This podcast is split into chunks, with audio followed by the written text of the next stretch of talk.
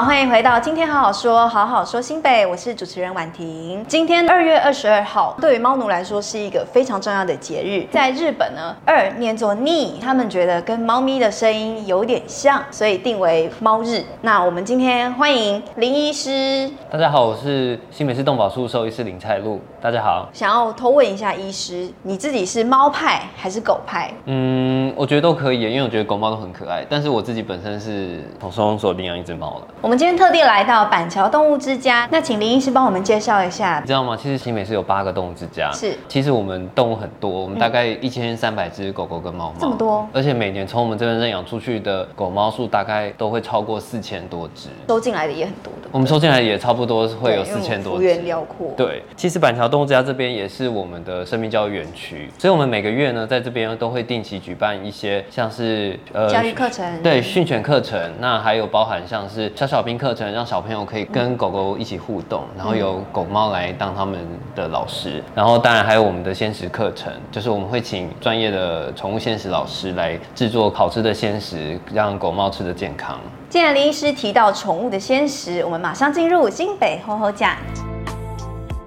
我们今天准备的餐点是春蔬炖嫩羊，是我们生命教育园区的宠物鲜食老师陈真老师特别为狗狗、猫猫设计专门的宠物鲜食。羊的气味稍微比较重一点，所以对猫咪来说呢，吸引力会比较强。加上里面有脂溶性的维生素，像 A、D、E 跟矿物质，所以呢，对猫来说呢，可以满足它的营养。如果要自己在家里面做类似这种猫鲜食的话，有没有什么注意事项？辛辣的食物不要，像是葱、蒜、洋葱跟韭菜，对，一定不能加。对，因为里面含有，不管它是熟或是没有熟，那里面含有的硫化物，不管是猫咪还是狗，它都没有办法代谢，所以会导致它最后红血球会溶解。大家在做猫咪鲜食或是狗狗鲜食的时候，千万要注意，有一些不能吃的东西，一定要避免掉。这个宠物鲜食的特色就是人宠共食，意思就是猫咪可以吃，人也可以吃。所以我要来抢你的食物喽！它看起来里面是马铃薯、红萝卜跟羊肉，营养均衡。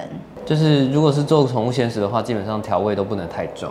对，它其实就是水煮，然后食物的原味，吃起来非常的天然。而且它的羊肉其实也没有任何羊腥味，耶，其实它是好吃的。如果平常吃比较清淡一点的，那兽医要吃吃看吗？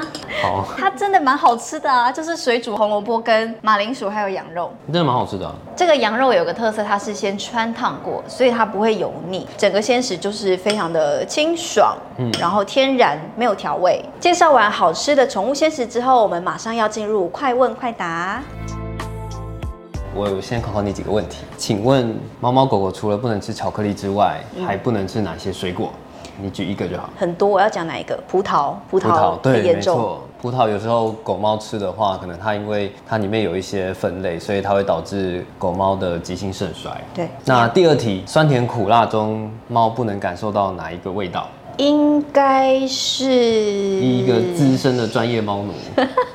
应该是甜味吧？对，为什么？这应该没有为什么，因为它就是不能感受甜味。了解，那换我来考你了。TNVR 是什么意思？TNVR 就是我们的 Trap Neuter Vaccine 跟 Return，就是流浪犬猫的绝育计划。那新北市也有对绝育也有补助，所以可以到新北市动保处咨询。在路上如果看到有剪耳猫的话呢，其实也代表说它已经绝育过了。对，嗯、这个时候你就不用再抓它了。除了动物之家之外，新北市还有哪一些管道可以领养猫猫狗狗呢？像是我们会有。很多的爱心认养小站，跟一些宠物用品店啊，或者是说像动物医院、休闲农场。嗯，那近几年还有跟里长办公室合作，他们会有一些专属的空间，让我们可以把收容所的狗猫放在那边，让增加他们曝光的几率，也增加他们被认养的几率。那我们可以带猫猫狗狗去哪里晒晒太阳、散散步呢？其实新北市有很多宠物公园。那因为新北市其实我们倡导就是遛狗要系牵绳。嗯，对。那如果在宠物公园的话，你就可以比较能够放心，让狗在里面追赶、跑、跳、蹦都可以。因为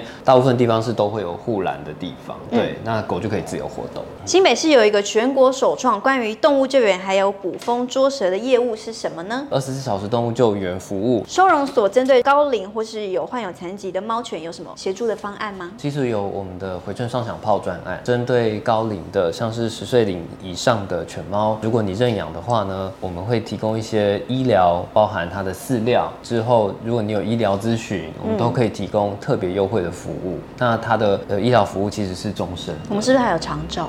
对，我们其实新北市有推呃动物长照，嗯、那像综合动物之家是我们长照的动物之家，嗯、那我们也有推长照动物医院，所以如果有长照需求的话呢，其实都可以来动保处做咨询。那我们新北市动保处是不是还有很多关于毛宝贝相关的事物呢？其实毛宝贝从出生最后到它可能去当天使了，那其实这些都跟我们动保处有关。